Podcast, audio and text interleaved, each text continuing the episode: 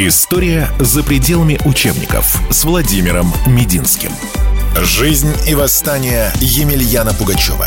Глава 2.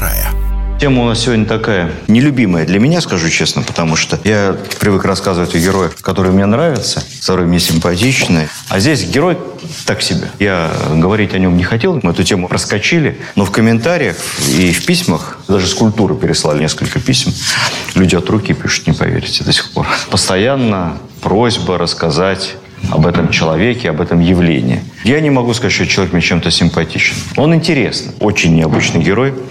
Но не он герой нашего романа, и явление сложное, мягко говоря. И вообще об этом очень много говорили. В советских учебниках ход Пугачевского восстания изображали. Школьники, правда, никогда это не запоминали, тем более, что название городов, населенных пунктов менялось. Я пробегу очень кратко, хотя мы понимали, что происходило. Обычно пишут 3 года Пугачевского восстания, а на самом деле 1 год. Почти 365 дней, там с точностью до 2-3 дней длилось, собственно, восстание Пугачева. При этом все это было так глубоко идеологизировано, то мы же помним, как в советской школе. Это народный герой, восстание, крестьянская народная война. Скорее, правда, что это война, но уж точно не крестьянская. Потом, в постсоветские годы, начинались такие прокурорские разоблачения. 70 лет нам рассказывали неправду и мифы о убийце, душегубе, кровавом маньяке, который детей резал, животы вспарывал, беременных, ну и прочее, прочее. Как обычно у нас качнулись в другую сторону. А потом всем стало все равно, потому что, ну какая разница, то ли он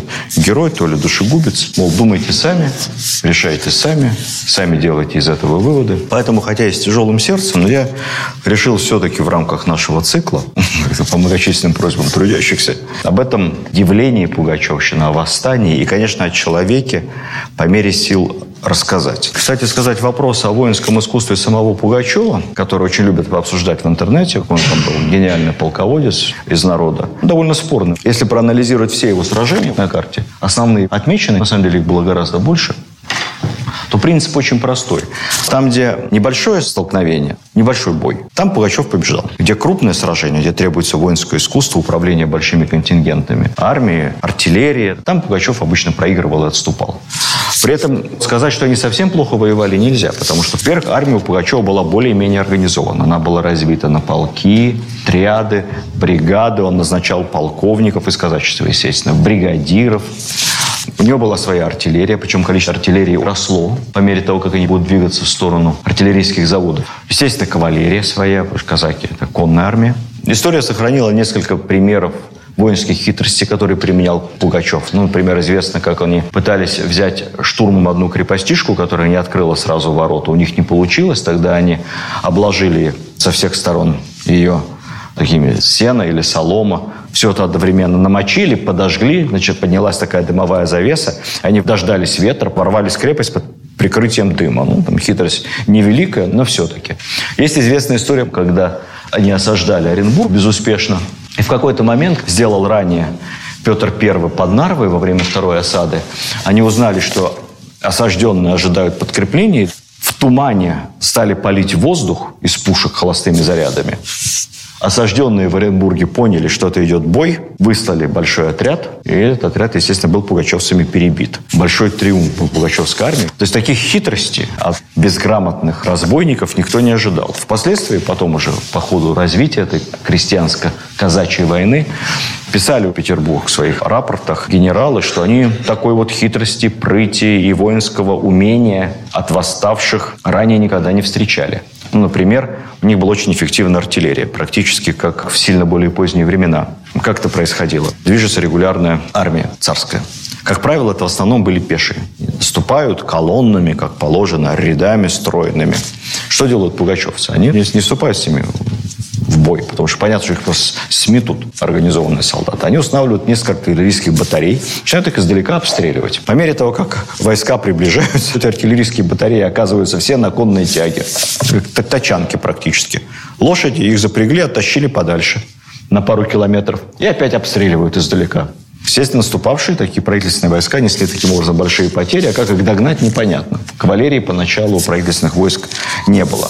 Кстати сказать, один из екатерининских генералов, которого послали во главе относительно небольшого отряда, несколько тысяч солдат, разобраться с Пугачевым. Почему эти отряды были такие небольшие, как вы думаете? Очень просто, потому что, во-первых, никто не придавал этому первое время большого значения. Какая-то там очередной бунт, ну вот 1000 солдат направим, и хватит, разберутся. Во-вторых, шла война, русско-турецкая война, румянцевская. Вся армия там, вся армия на фронте. Поэтому небольшие какие-то части, там полк-два формировали и отправляли. И вот один из генералов, которого отправляли разгромить Пугачева, писал всем, что крайне недоволен теми частями, которые ему выдали, потому что нет кавалерии. Говорит, как же, говорит, я их буду догонять и пленить. Они ведь как только меня увидят, сразу побегут. А мне же их надо догнать и связать, а я как без кавалерии я их догоню. Получилось все наоборот. Это его гоняли, разбили в пух и прах. Такая была недооценка первое время Пугачева. Я не буду долго рассказывать про вот само восстание, но очень кратко. Все восстание можно разделить на три части. Началось-то все в начале осени 1774 года. Затем примерно полгода идет осада Оренбурга и успешное развитие восстания. Оренбург взять так и не смогли. В конце концов, правительственные войска подошли, восставших под Оренбургом разбили, и на этом первый этап Пугачевской войны закончился. Но Пугачев никуда не делся со своими основными силами. Они пошли на север, в сторону промышленных заводов. Как раз где Челябинск будущий, Златоуст, Шадринск и Екатеринбург.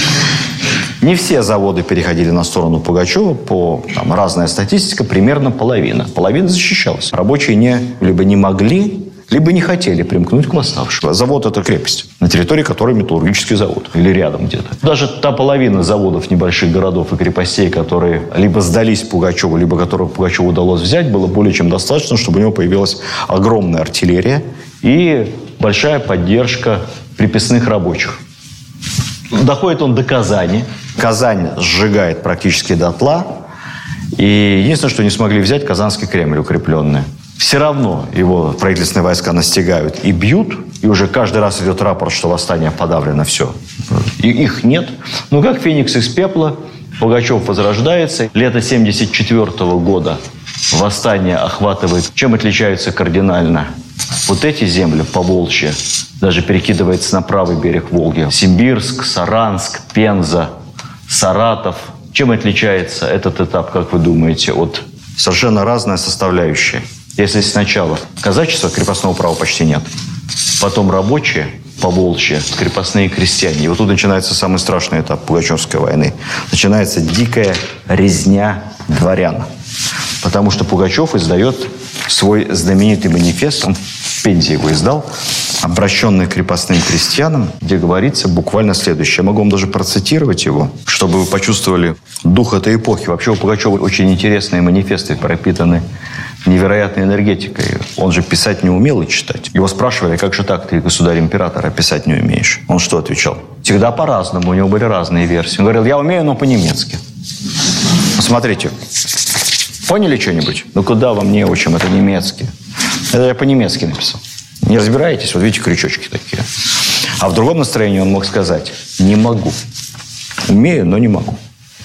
Если я сейчас что-то напишу, то мою царскую руку все узнают и смогут царские указы подделывать. Конечно. Только когда займем Москву и Петербург, и когда я в монастырь отправлю неверную эту свою жену Катьку, мне же трона не надо.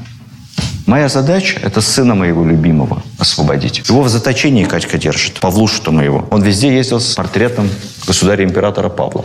Он плакал, глядя на него принародно. Сына, говорит, не видел 100 лет, как его у меня забрали. Вот я ему престол верну, он все мои указы, что я сейчас принял, утвердит. А указы какие? Казакам все вольности, башкирам все вольности, привилегии. А вот крестьянам, я вам сейчас прочитаю его указ. Павел, он добрый, с ним все будет хорошо. С ним все. А я уйду, мне ничего не надо. Меня вообще власть не интересует. Поэтому сейчас пока я вам свой почерк показать не могу. Указ звучал следующим образом. Мы такой-то, такой-то император там и прочее, прочее. Он диктует его.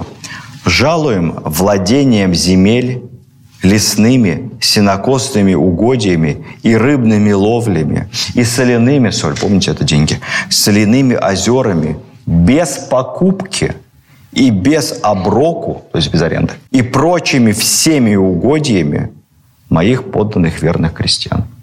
Это декрет о земле, забирайте все бесплатно. Все. все ваше, без налогов, без ничего. Вот что хотите, вся земля, леса, воды и соляные копи, все ваше. Далее. Освобождается все от всех налогов и сборов. От рекрутской повинности рекрутчина отменяется. Понятно, ненавистная крестьянам в первую очередь. А далее.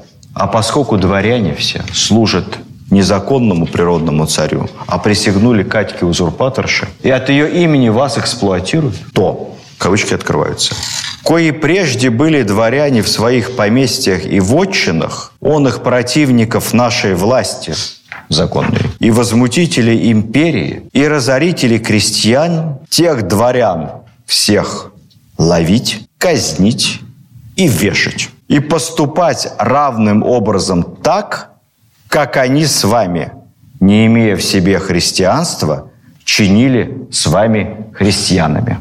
Государь-император разрешает забрать бесплатно всю землю, все владения, а дворян указом своим обязывает поступать так, как они с вами поступали. То есть казнить и вешать.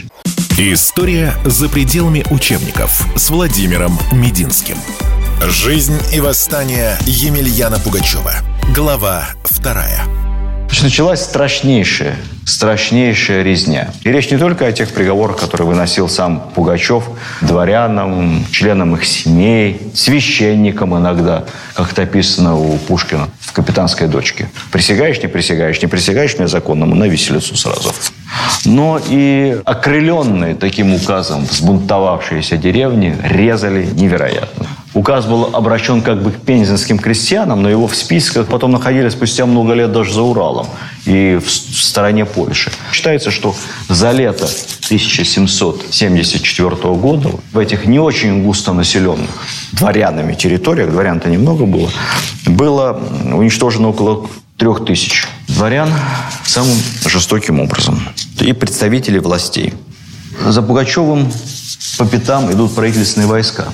И хотя после объявления этого указа многие города открывают ему ворота, в деревнях его встречают хлебом, солью, все это как бы очень легко.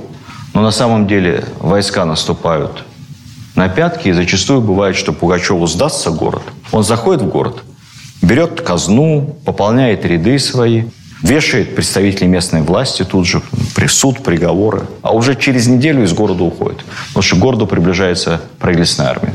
Везде, где его настигают, его бьют.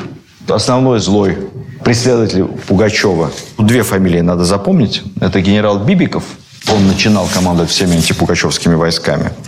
И ударная сила Бибикова – это полковник Михельсон из прибалтийских немцев. Иван Михельсон – боевой офицер, участник тоже Семилетней войны. Многократно ранен при Кунерсдорфе и при Цорндорфе. Он был ранен очень тяжело, потерял сознание, был спасен как раз генералом Бибиковым. Тот буквально вытащил его с поля боя и выходил. Ему тоже 30 с небольшим. То есть они с Пугачевым ровесники. Полковник Михельсон, с кем он все время воюет. И сам Пугачев. Война – дело молодых. Кстати, это большая ошибка Пугачева. Почему триумфальное шествие его по Волге? Почему он все время идет на юг? Куда надо было бы ему идти, если бы он обладал каким-то стратегическим мышлением? В те территории, где самое жестокое крепостное право. В сторону Нижнего, в сторону Москвы, в населенные губернии. Это было бы страшно для империи. Но он пошел в знакомые места, на юг, опять же, ближе к территории Яицкого казачества. Здесь последнее поражение. Михельсон его бьет. Черный Яр. 25 августа 1974 года. Он бежит. 8 сентября 1974 года его пленили, собственно, свои же. У него же было свое правительство, военная коллегия, как он называл. Граф Чернышёв, граф Разумовский. Он всем казакам давал титулы. У них вельможи были. Правительство заседало с бородами, с лентами орденскими, но в казачьих костюмах, под портретом государя Павла Петровича, наследника. У них даже флаг обнаружился. Такая темная история с этим флагом. Флаг Галштинского полка. То ли он настоящий был, то ли подделка, неясно. Екатерина жутко из-за этого нервничала, потому что как мог флаг галштинцев оказаться в ставке Пугачева, неясно. Это явно какое-то предательство в Петербурге. То есть какие-то, значит, шпионы пугачевские в Петербурге. История-то флага очень темная. Потом Пугачев женился в 3-й раз. У него была первая жена, как мы помним, с 3 детьми из станицы Замовейская, которую он бросил, но потом она объявилась. В Казани он ее подобрал и все время таскал ее с собой. Всем говоря, что это не его жена, а жена его друга, близкого и соратника, которого зовут как? Пугачев Емельян. Он мой друг. Его до смерти запороли дворяне за то, что он меня поддерживал. И вот эта вдова моего товарища, с ней будет у меня рядом. Парень был любвеобильный, судя по всему, потому что у него было там несчетное число. Мы знаем примерно 10 по именам. Несчетное число наложниц, каких-то временных жен. Среди них были и казачки, и крестьянки, и дворянки были. Он там брал дворянских дочерей. Как-то их там уговаривал, куда им было деться. Они какое-то время с ним жили, потом он их бросал. Вот одну из них, Пушкина описывается, убили казаки. Его же, собственно, Яицкий, за что-то. В конце концов, он решает жениться еще раз. Но у него же есть официальная жена Екатерина. Неверная, мы помним. Только от первой это не его была, а его друга Емельяна. И сам он такой полувдовец, поскольку он Екатерину не признает верной своей женой. Он решает жениться на казачке Устинье. 17-летняя была, как описывают, невиданная совершенно красавица. Большая свадьба. Фрейлины, двор Устиньи свой небольшой, след за ней путешествует вместе с войском. Спорное решение по поводу брака. Я думаю, что, скорее всего, его заставили жениться собственные старшины казацкие, потому что каким-то образом хотели его привязать к себе через этот брак. Но в глазах рядовых казаков и восставших, я думаю, что авторитета Пугачев не приобрел дополнительного, потому что царь, конечно, не может жениться на казачке ни при каких обстоятельствах, просто потеря лица. Он должен на принцессе жениться. Минимум на какой-нибудь княгине, но уж никак не на казачке. Вот он женился. А когда его спрашивали, а как же ты женишься, если у тебя уже есть венчанная супруга Екатерина, доходчивый Пугачев, он отвечал: да какая она мне жена? Коли она меня убить хотела. Вопросов нет. Не считается. Вот такой был троеженец Пугачев. Императрица, Устинья и та самая, первая с 3 детьми. В конце концов, с чего началось год назад, к тому и вернулось. У Пугачева буквально сотни казаков, все остальные разбежались. В надежде, что их помилуют и, может быть, наградят. Они Емельяна Пугачева выдают. Никого не помиловали, никого не наградили. Все закончили свои дни на каторге. В клетке Пугачева везут в Москву, в железный долгий путь. Он такая селебрити, он знаменитость, он останавливается. Вся местная знать ходит с ним здороваться, посмотреть на него интересно. С него портреты пишут, он там позирует. Кстати, по поводу сокровищ Пугачева. Есть такой миф, что он где-то их там зарыл, в Волгу сбросил, в Дон. Непонятная история, совсем непонятная. При Пугачеве нашли из всех богатств, зашитых в одежду, 4 червонца на черный день. Все, больше ничего. Совсем. Ну, тут можно думать о нем как и бессеребреннике, либо считать, что те самые старшины, которые его поймали, просто тогда уже все отобрали и в казну царскую это не сдали. Мы этого точно не знаем. В Москве комиссия. Очень быстро идет суд. Заседание суда прямо в Кремле. В Петербург решили его не вести от греха подальше. Пока идет суд, всем Пугачева показывают. Любой желающий может прийти посмотреть Пугачева, пообщаться с ним. Он в клетке сидит. Особая комиссия разбирает следствие. Кстати сказать, довольно интересный был первый следователь, который пленил Пугачева, капитан-поручик Маврина. Он же первый его допрашивал. Интересен чем? Он потом написал Екатерине напрямую результаты допроса пугачевского. И знаете, что поразительно? Он, пожалуй, такой один был. Он написал, что причины пугачевского бунта – злоупотребление местных чиновников, жестокости помещиков и неразумности генералов, которые издевались над яицкими казаками. Но это было невероятное вольнодумство. Но Екатерина была женщина умная, никого не наказывала за такие вещи. Маврин потом довольно успешно сделал карьеру, был даже губернатором, генерал-лейтенантом. Интересный человек, малоизвестный. Пугачева судят вместе с его соратниками. 6 смертных приговоров. Кстати сказать, в числе приверженцев Пугачева было 9 депутатов уложенной комиссии, имевших полный судебный иммунитет по императорскому указу, как вы помните. Из них одного повесили личным решением императрицы. Пушкин, когда разбирался, возмущался этим. Ну как-то. У них вообще иммунитет от всего, даже от телесных наказаний, от преследований. Но личным решением императрицы, поскольку он такой сверхизменник, одного из депутатов уложенной комиссии повесили, по остальным надо посмотреть, но они были в разной степени все наказаны. Пугачева и еще одного его из ближайших приспешных, так сказать, соратников приговаривают к четвертованию, остальных к повешению. На самом деле, казненных было гораздо больше 6. По официальным данным, которые приводит Большая советская энциклопедия, 34, но их еще больше, потому что многих казнили не в результате вот этого финального следствия, и раньше. Мы их точное число не знаем, но это не меньше 300-400 человек. Властями и военными по ходу подавления восстания. Наверное, даже и больше. Сколько было запора-то до смерти, мы не установим никогда. Но приговором официального суда 6 человек. Екатерина всячески пыталась показать свою гуманность. Она запретила Пугачеву пытать. Его пытали, но в самом начале, когда его арестовали, писали, что он был пытан легкой мерой. Ну, что такое легкой мерой? Ну, не знаю, по тем временам. Наверное, сильно пороли. Без членовредительства. Потом перестали. Такой Шишковский Степан имел славу специалиста по душесловным методам. Вот он допрашивал Пугачева, у него были очень эффективные результаты. В истории хранится анекдот про то, что как удалось Шишковскому разговорить злонамеренного бунтовщика. Он с ним обедал вместе. Садился вместе. Зная, что Пугачев очень любит пищу из лука и чеснока, ему готовили специальное жаркое с луком, с чесноком. И Пугачев так проникся к этому Шишковскому и говорил: ну вот ты с уважением ко мне, я тебе все расскажу, как на духу. Никакими пытками, вот хоть вы на дыбе, я никогда-то о тебе, как ты меня уважаешь, все тебе расскажу. И вот он, поедая это жаркое с чесноком, все нюансы своей повстанческой деятельности Шишковскому рассказывал. Все это потом запротоколировано было. 10 января 1975 года при огромном стечении дворянства в Москве, потому что простых людей не пускали на Болотную площадь, они где-то там были за оградкой, за солдатским оцеплением, Пугачев был четвертован, но четвертован таким способом. Страшная казнь, вы понимаете, да? Сначала отрубают руки, потом ноги. Все так не спеша делается, чтобы побольнее было, помучительнее. Пугачеву сразу отрубили голову. При этом один из присутствующих судей закричал на палача: что ты творишь? Ты что делаешь? Что-то, ой, простите, перепутал. И потом уже, отрубив голову, ему потом для порядка уже мертвому отрубили руки и ноги. Впоследствии выяснилось, что это было тайное указание Екатерины сразу отрубить ему голову, чтобы не было средневековья ненужного. История за пределами учебников с Владимиром Мединским. Жизнь и восстание Емельяна Пугачева. Глава 2. Восстание не закончилось с казнью Пугачева. Еще примерно полгода все бурлило до лета 1975 года. Особенно национальные территории, башкиры. Там все было непросто. Но их уже не казнили. Того же Салавата Юлаева вместе с отцом в Эстонии заточили в замке. Они там сидели, прожили еще долго, несколько десятилетий.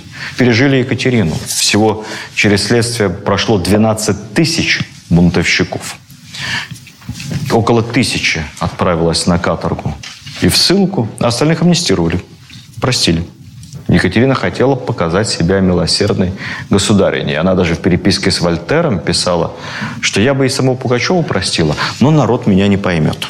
Поэтому я вынуждена под давлением дворянской общественности такие жестокие меры.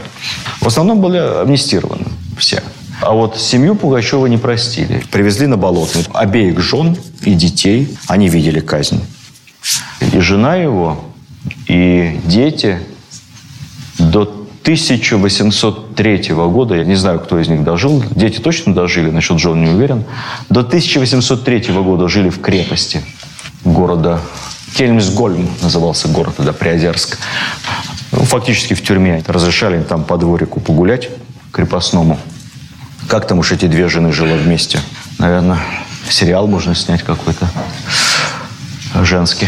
То потом Александр I, случайно проезжая через Приозерск, узнал, что здесь в крепости до сих пор находятся в заточении родственники знаменитого бунтовщика, и разрешил перевести их, как бы сейчас сказали, под подписку о невыезде.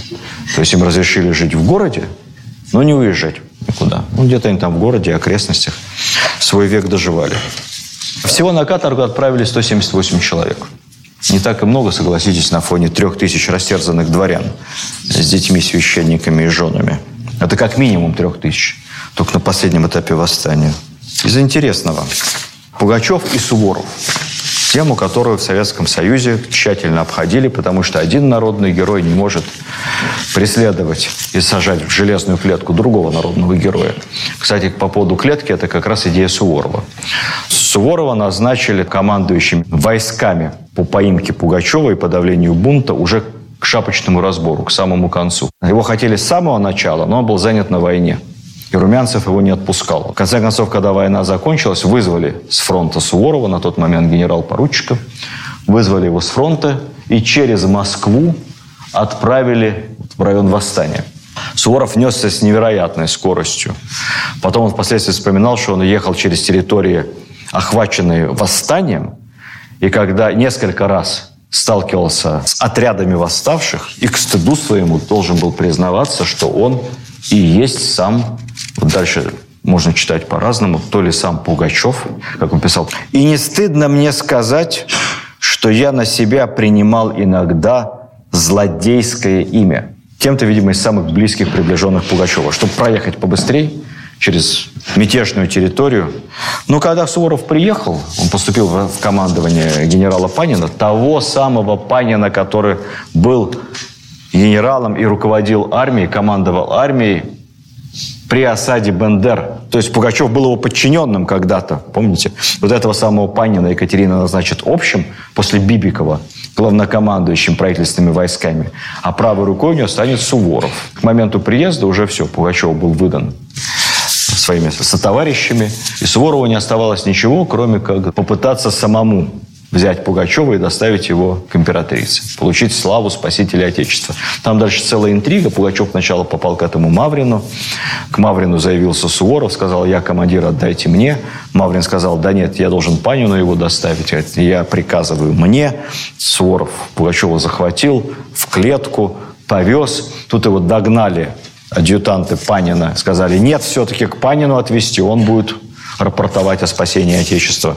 Суворов вынужден был подчиниться. Когда Потемкин, который, как мы знаем, к Суворову относился очень хорошо, уже после казни Пугачева, обратился к Екатерине с предложением Суворова наградить орденом за участие в подавлении восстания. На что дальше цитата Екатерины, попавшая в историю.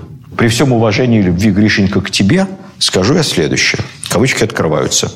«Суворов тут участия более не имел, как Томас». А Томас – это ее собачка, известная, императорская. «Как мой Томас. А приехал он по окончании всех драк и по поимке уже злодея». Ну, вот эта шутка Екатерины, что роль Суворова как комнатной собачки Екатерины в подавлении Пугачевского восстания, она потом долго гуляла по Петербургу, очень обижая Александра Васильевича. Но это правда. Жестокость Пугачева. Я бы тут сказал, что не надо думать о том, что это было какое-то прирожденное чудовище. Мы не можем, исходя из принципа историзма, судить героев того времени по нашим моральным принципам. Тогда все так жили. Жестокий век, жестокие сердца, как говорил поэт. Пугачев не мог поступать иначе. Заявляя себя как императора законного, он что должен был делать с дворянами, которые ему отказывались присягать? У него выбора не было. Он был обязан их казнить.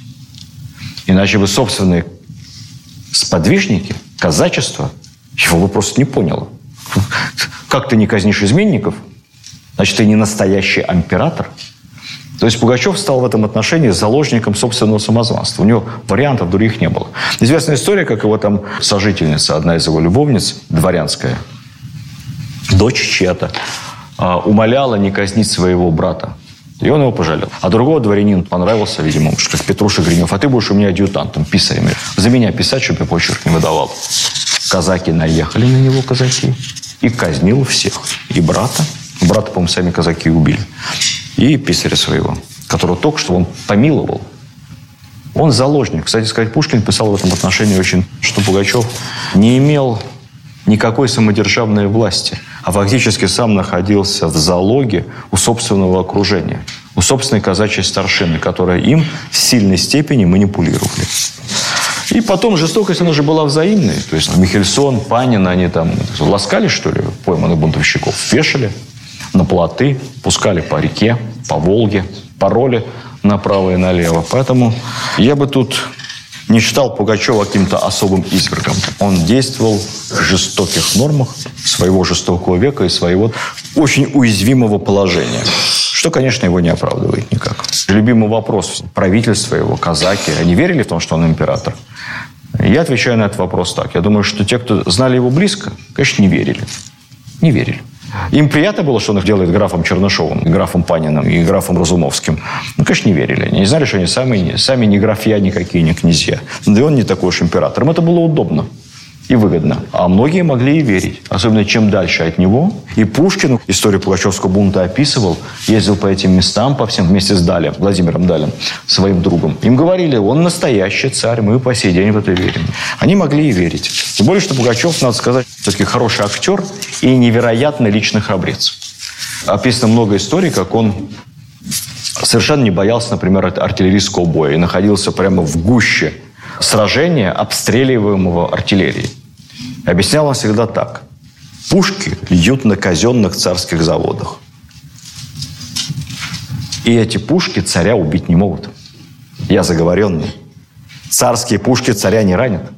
По-моему, один раз он был как-то легко ранен за весь год случайно. Это производило невероятное впечатление. Царь заговоренный. Бесстрашный. По поводу жен Пугачева я вам уже все рассказал.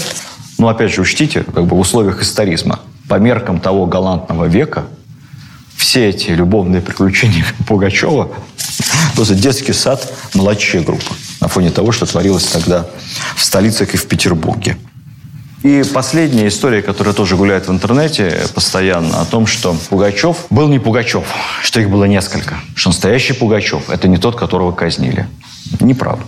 С момента, как пленили, 1000 раз описано, масса документов. Это тот самый Пугачев, никакой иной, многократно описанный.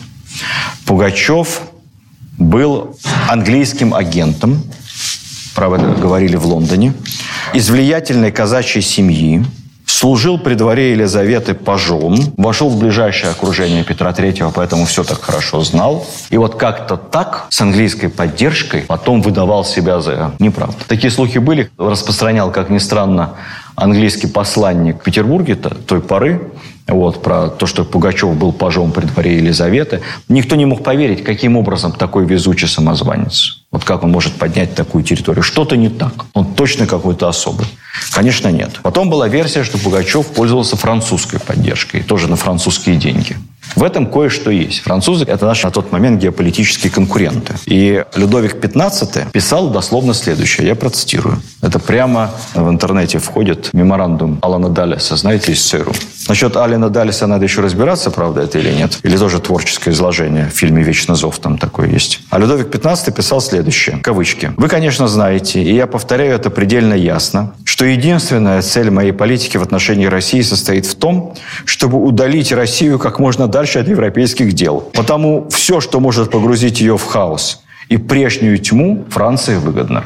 Ничего не меняется». Так вот, известно, что французы помогали полякам, французы помогали туркам, воевавшим с нами. Это тоже факт. Они Измаил укрепляли, полностью турецкий флот реновировали, перестраивали. Множество было французских инструкторов в турецкой армии. Перестраивали на европейский манер османское войско. Но вот что касается Пугачева, то только один есть достоверный факт, подтвержденный перекрестно, как бы сейчас сказали, что какого-то офицера одного Людовик XV с личным поручением отправил в Константинополь, чтобы тот из Турции пробрался в армию Пугачева. История за пределами учебников с Владимиром Мединским. Жизнь и восстание Емельяна Пугачева. Глава 2. Я полагаю, что Людовик какого-то, видимо, Рэмбо отправлял в Константинополь, полагая, что один офицер может, пробравшись в армию Пугачева, погрузить Россию в тьму и хаос. Мы знаем, что он был отправлен из Парижа, но дальше ничего про это не знаем. То есть, там, доехал ли он до Константинополя, и выехал ли из Константинополя в Россию, как сложилась судьба. То есть, вот выехал, дальше концы в воду. Далее ничего не известно. Сам Пугачев, кстати, на допросах категорически отвергал любое участие иностранцев в своей армии. Это, конечно, все выдумки и фейки. Есть апофеоз конспирологии. Это теория Носовского-Фоменко в отношении Пугачевского бунта. Кто-то читал бессмертные труды этих великих историков? Один только? Да вы что? Да вы что? Ну, слушай, вы многое потеряли. У вас перевернется сознание. Так вот, Носовский-Фоменко в 90-е годы были невероятно популярны, миллионными тиражами издавались.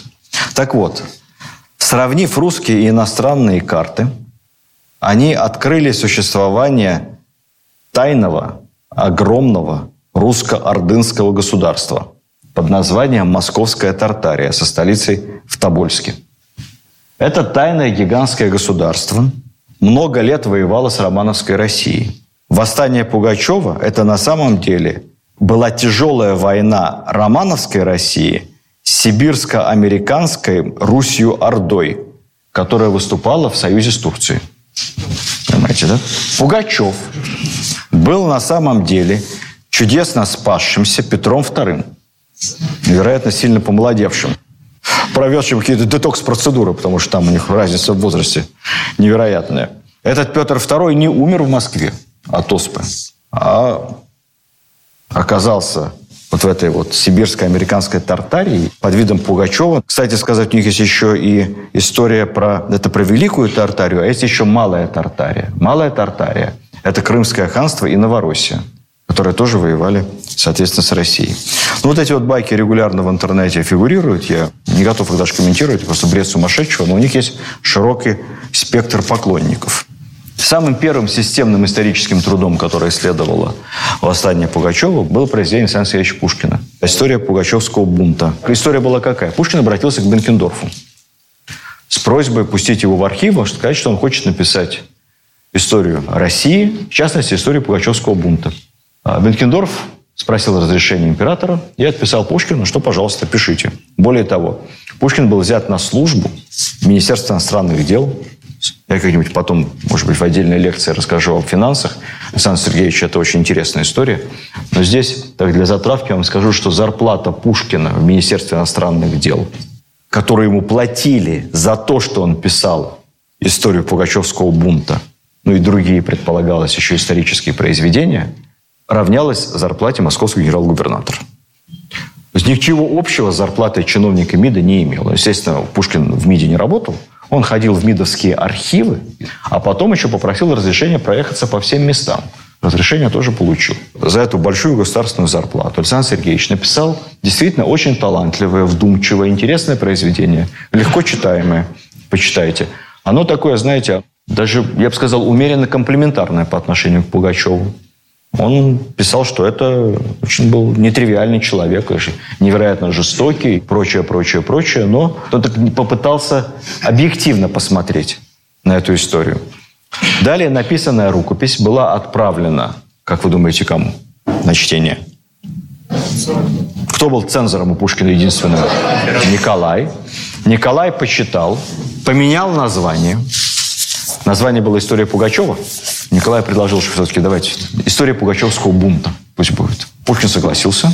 Сделал еще несколько правок чисто стилистического характера, которые там слишком романтизировали, на взгляд Николая Пугачева. И с этими ничтожными помарками «История пугачевского бунта» была опубликована огромным тиражом по тем временам. 3000 экземпляров. Продавалась задорого. На издание Пушкин тоже получил государственный кредит, потому что он выступал одновременно как автор и как соиздатель. Пушкин был очень недоволен продажами, он хотел на этом больше заработать. Как-то не очень хорошо распродавалась эта книга. Но зато «Капитанская дочка» стала мега-бестселлером. Вот уже любовная история была гораздо более востребована просвещенной публикой. Кстати сказать, откуда фраза про русский бунт?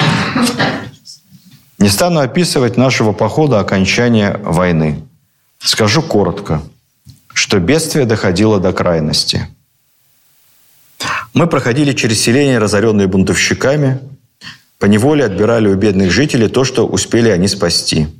Правление было повсюду прекращено, помещики укрывались по лесам, шайки разбойников злодействовали, повсюду начальники отдельных отрядов самовластно наказывали и миловали». Так оно и было.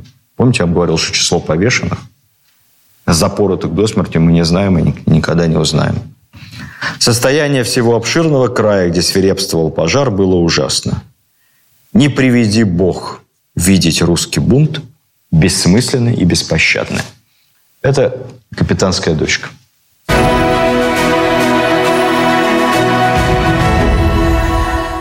Итоги. Ну, как я сказал уже, гуманизм Екатерины, 6 казненных при Жене в специальной комиссии. Все это было очень показное. На самом деле, восстание, конечно, топили в крови.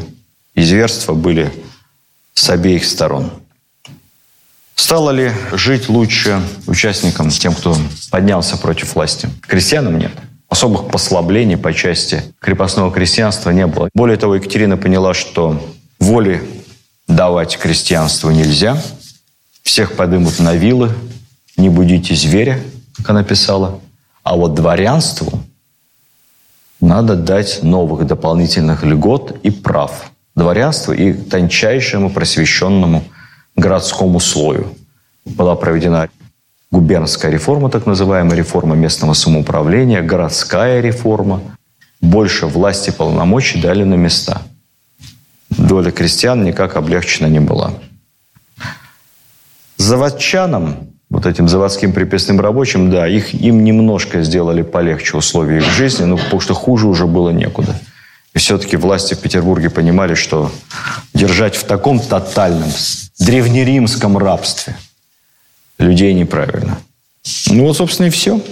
Станицу Зимовейска, как я вам сказал, снесли, людей переселили, и вместо нее появилась станица Потемкинская. Яик, река, была переименована в Урал.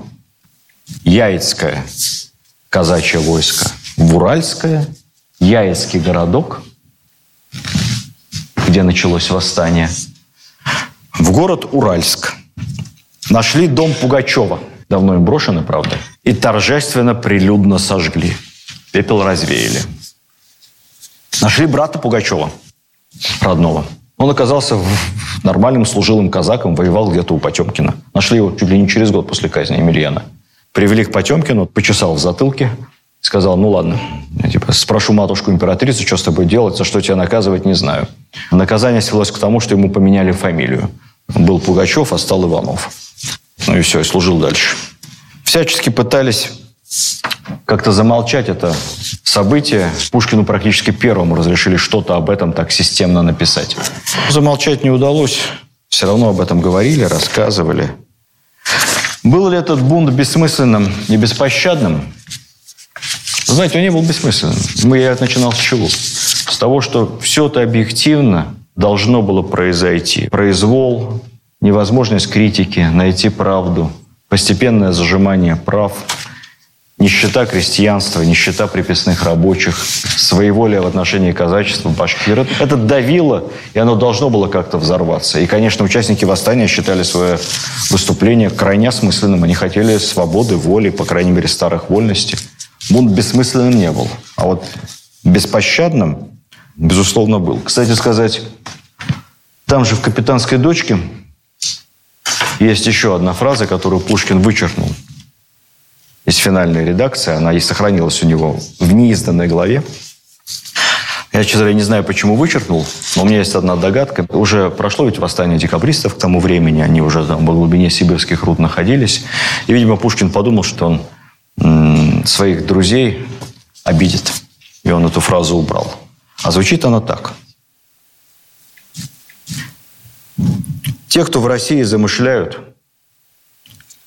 невозможные перевороты, или молоды и совсем не знают нашего народа, или уж люди жестокосердные, коим чужая головушка-полушка, да своя шея-копейка. Вот тут Александру Сергеевичу в здравомыслии не откажешь.